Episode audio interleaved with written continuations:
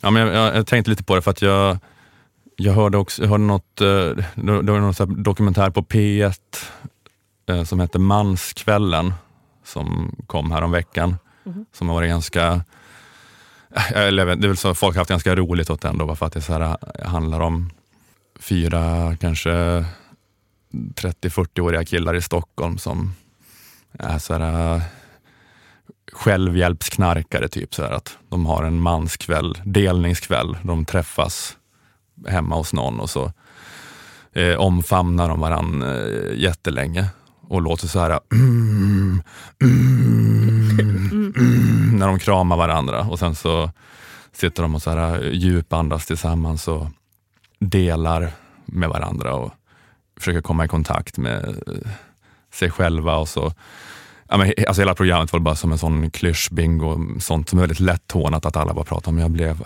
allt förändrades för mig när jag började kolla på Jordan Peterson föreläsningar. Du vet, jag har börjat med kallbad varje morgon. Jag går på tantrakurser.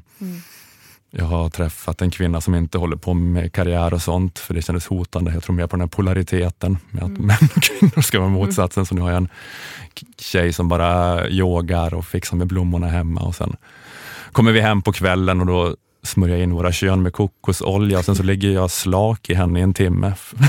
så här, men, du, du, du bara höll på och höll på så. Liksom.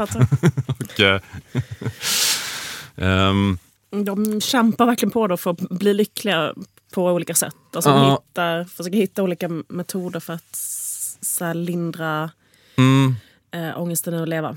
Ja men exakt, men att det känns lite grann kanske som den här grejen med, alltså skillnaden då med att ha när du lever i den religiösa kulturen och när du håller på med eh, religion som en privat grej då liksom. Att du så ska, eh, att, de, att de letar efter sådana sanningar om hur man ska leva då.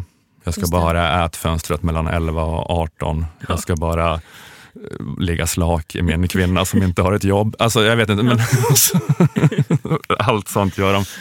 Och så är det liksom... Kan det vara det, kan det, vara det som saknas?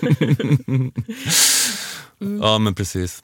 Men att det blir den terapeutiska effekten det ger kanske inte liksom är, blir lika starkt då som om alla i hela samhället låg slaka i sin kvinna som inte jobbade varje kväll.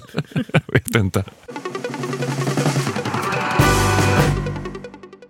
Okej, det här var ett litet utdrag. Köp en prenumeration för 29 kronor i månaden på underproduktion.se stormens utveckling om du vill höra detta avsnitt. Plus alla tidigare prenumerantavsnitt, plus alla kommande. På underproduktion finns också instruktioner om hur du lägger in prenumerationsfeeden av Stormens utveckling i din poddapp, vilket är att föredra för smidigt lyssnande, även om det såklart går att lyssna direkt på webben också.